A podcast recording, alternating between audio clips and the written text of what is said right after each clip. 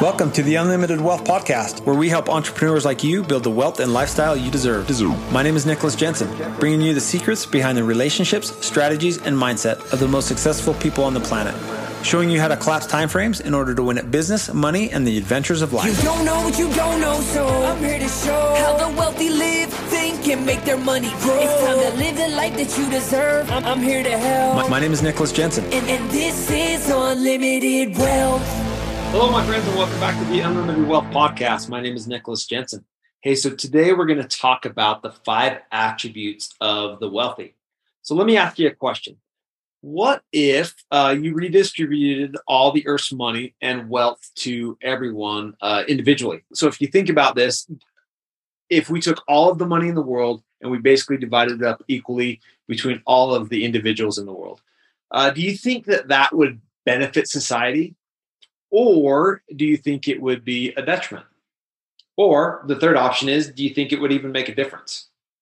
So, from my perspective, I actually don't think it would make a difference at all.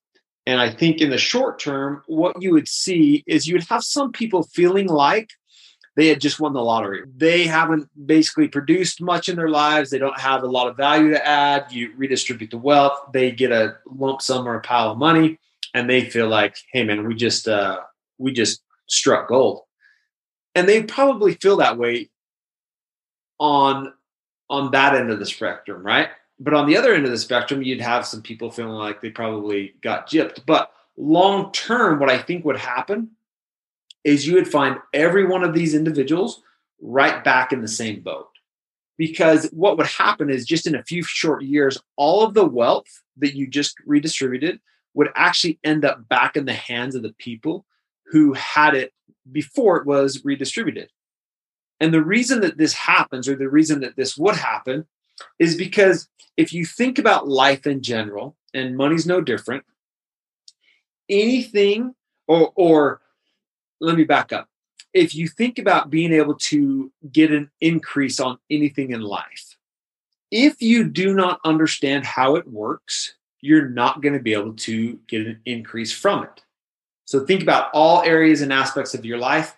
If you don't understand it, talk, talking about relationships, talking about health, talking about money, talking about business, talking about the job, whatever the case may be, if you don't understand how it works, there's no way for you to get an increase from it. So, as most of you know, I grew up on a farm. So, let me just kind of use this analogy here if you're a city slicker, so let's say that you grew up in downtown New York City or downtown LA or downtown San Francisco, and basically you were surrounded by this concrete landscape your entire life.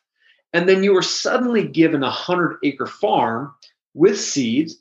What are the chances that you're going to be able to make or be able to grow crops successfully? So when you kind of think about that scenario, the chances of, of, that happening are probably not very high, simply because you don't have the attributes and the skill sets that a farmer has. And th- that the same principle applies to someone who's given a lump sum of money. They don't have the attributes and the skill sets needed to protect and or grow that money. So the reason that all of this money, if it was redistributed, would end up back in the wealthy's hands is because they understand how to build wealth. They're just like a farmer who understands how to grow crops. Because they understand those principles and they have those different attributes, they're going to be able to gather those resources up and able in order to be able to get that money to flow back to them. And, and it would probably happen in just a few, yeah, a uh, few short years. So, in my perusing, in my um, travels, if you will, throughout uh, my 40 plus years of life, there are five common, or, or, or, there's many reasons why, or many attributes that the wealthy have. But I would say these are the probably the five most common attributes that I see in clients, uh, people that are kind of in my network, and those individuals that I don't have access to, but that I've studied uh, about extensively. And so, number one would be education. Number two would be risk. Number three uh, would be resilience. Number four is leverage, and then number five is relationships. So I'm, let's just kind of go through each one of those fairly quickly. So let's start with education. If you've been listening listening to me for a while, you know my stance on education. I actually think formal education is mostly lacking results. And I think it's becoming less and less re- relevant in life. But on the other hand, I think continual education, self education, is one of the most important things that you can pursue in life.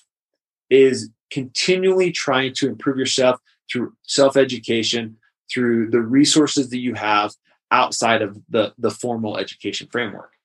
So let me kind of take myself for uh, as an example here. I have an MBA, but ultimately that is not where I learned how about business and or making money. And you kind of think that that's maybe strange because I went to business school, right? Well, business school is a lot about theory. It's a lot about um, conceptual ideas, but putting that stuff into practice is is a completely different scenario. So most of what I learned, I actually learned from mentors. I learned from self education and then actually just putting things into experience, like trying things. That's where I would say that I learned most of, of my business and, and investing skills. It didn't come from a formal education. In fact, when you when you look at an MBA these days, they're a dime a dozen. It may have been super relevant back in the 70s and 80s. Today, any monkey can uh, can get one. So when it comes to wealthy people, uh, many of them, you, if you kind of look the landscape of the most wealthy individuals uh, across the world, many of them have formal educations. But as many of them that have formal educations, there's an equal number who do not. So it's apparent if you look at a formal education, it isn't a criteria. In fact, to to kind of be a little bit cynical here, you can look around and there are plenty of educated derelicts out there. They might have a lot of book knowledge, but they have zero common sense. And if you just glance in society today, you see it prevalent all over the place. But the one thing that all the wealthy people do have in common is they have been taught either by family, uh, by friends, or a mentor about how money works and how to use it to their advantage. Those individuals who've put a huge emphasis on self education, they seem to do the best. They seem to uh, build the the best businesses. They seem to have the best families. They seem to have the most wealth. Those individuals that are focused on self improvement and self education. And so, in, in, the words of the late Jim Rohn, if you kind of look at education, he said, formal education will make you a living, but self education will make you a fortune. So education is number one, and self education is is the emphasis there, not necessarily formal education. Uh, number two, risk. There is risk in everything we do and every transaction we make. Uh, the wealthy understand this, and they understand that the amount of risk or what amount of risk is appropriate to take on it, and then also how to mitigate that risk. So, not everything that you do will work. Not every investment you make will work out. In fact, if you kind of look at the scope of all of your decisions, if you're right 50% of the time, then you're probably more successful or, or making better decisions than, than most people out there.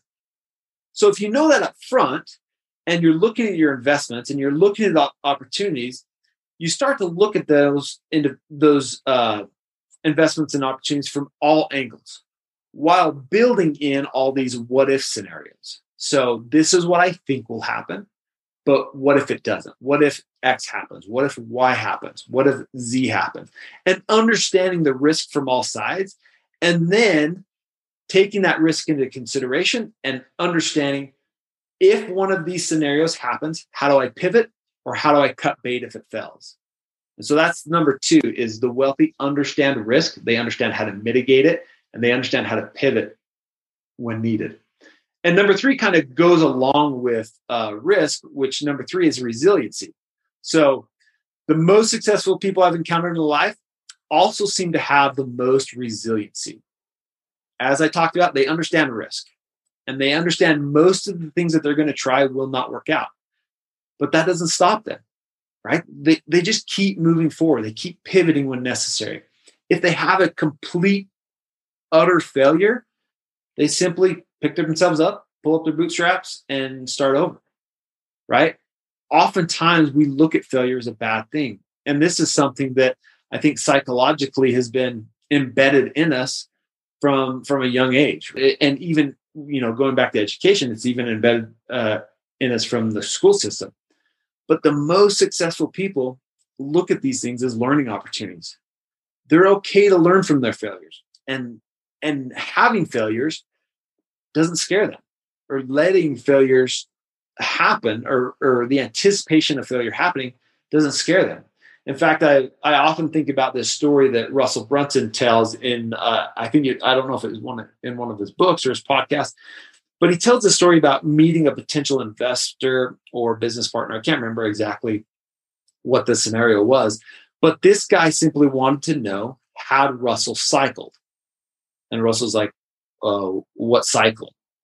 And so the the the investor, the business partner, goes on to explain building something great is awesome, but unless you burnt it to the ground and unless you've lost it all, you probably really don't understand what it took to be successful. Because we don't learn from our successes, we learn from our failures. So this individual actually would not do business or would not invest with anybody who had not cycled. So he expected people to build things up, burn it to the ground, because that's where they were going to learn what they needed to learn in order to build it again. So, uh, number three, resiliency. The wealthy are super, super resilient and willing to just keep moving forward.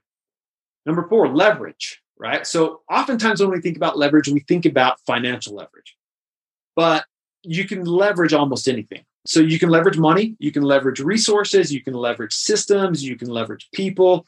Uh, the list could go on and on and on. So, the wealthy understand how to leverage the many resources that are at their disposal. They leverage money, definitely. Uh, they use debt strategically. They build businesses, uh, or they use debt strategically to build businesses and to invest in, in different opportunities. But they also leverage systems and human capital to increase productivity and improve efficiencies, right? What you're able to get done in a day is minuscule compared to what you can leverage via systems and other individuals eh, getting done in a day. So the wealthy understand this. They put people in place to help them exponentially grow their businesses and, and to grow their wealth. It goes back to this saying Would you rather have a 100% of your own production, or would you rather have a small sliver of a thousand people's production or a thousand systems production? Right. So in order to grow or in order to become or build the wealth that, that you want, you're going to have to figure out how to leverage things, resources, systems, people, all of that stuff to, to get more done. And along with leverage comes number five, which is relationships. Out of all of these attributes, number five is probably the most important. So the wealthy understand their most valuable resources or the most valuable resource they have are the relationships within their network. They take time to nurture and strengthen them. So oftentimes these relationships are nurtured at um, uh, you know over dinner at at the bar during network events um, during business conferences all of that kind of stuff but but they consciously make an effort or they're proactive about building these relationships, about nurturing these relationships, and then helping these relationships around them succeed, right? So it goes back to the adage, you've got to dig the well before before you need water. It does you no good to start digging the well when you're dehydrated and thirsty. So if you want to do something great in your life, you have to find ways to add value to those people around you. You have to find ways to ex- expand your influence and your reach you have to build genuine relationships, and you have to be extremely generous with zero expectations of anything in return. Because if you're building relationships and if you're trying to quote unquote get close to people with an ulterior motive or agenda, they're going to sense that, right? So you just have to be willing to build relationships, be super generous with the resources at your hand, your time, your talents, your network, helping other individuals exceed with zero expectations. So don't keep score. Don't keep score with who you've helped, how you've helped them, expecting them to help you in return. Because by understanding this, it's always going to come back to you. Even though you don't, ex- or even though you have zero expectations, by being generous and by helping others, it's always going to come back to you. And the wealthy understand this. They always they understand this will always come back to them. When they need something, people will be willing to help because they've been so generous and been willing to help other individuals. When opportunities arise, because they've built a network and, and genuine, genuine relationships, they're likely to know about those. And oftentimes they're invited to join in on those opportunities. So now you're doing business with people you know, like, and trust. That'll, that'll adage. And that's really how things get done. So I see this all the time in the investing world, especially with private investments.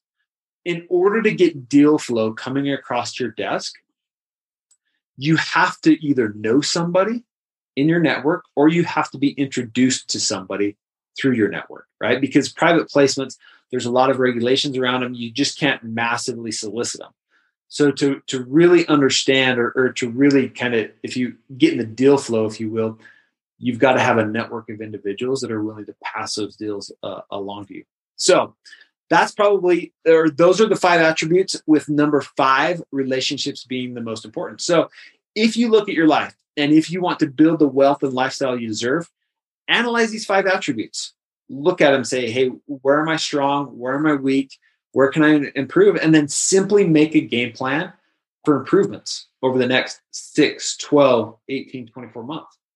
And the best part about this list as I look at it is there's nothing on it that 90% of the world can't access. So there's no excuses. It, it's not, oh, I wasn't, I wasn't born into this family or I didn't have access to, to uh, these resources. None of that matters when you look at the most common attributes from the wealthiest, the wealthiest individuals out there. 90% of this can absolutely be accessed by 90% of the people in the in the world. So Thanks for listening. And until next time, go out and build the wealth and lifestyle you deserve. Talk to you later. See ya. Hey, real quick. Are you a six or seven figure entrepreneur who is making great money, but like so many other unwealthy successes, you're not seeing your wealth grow? If so, I can help. Head over to nicholascjensen.com forward slash wealth and take my free wealth building assessment now. Learn how to become a strategic investor and start building the wealth you and your family deserve. Again, that's Nicholas, the letter C, Jensen.com forward slash wealth. We'll see you next time on Unlimited Wealth.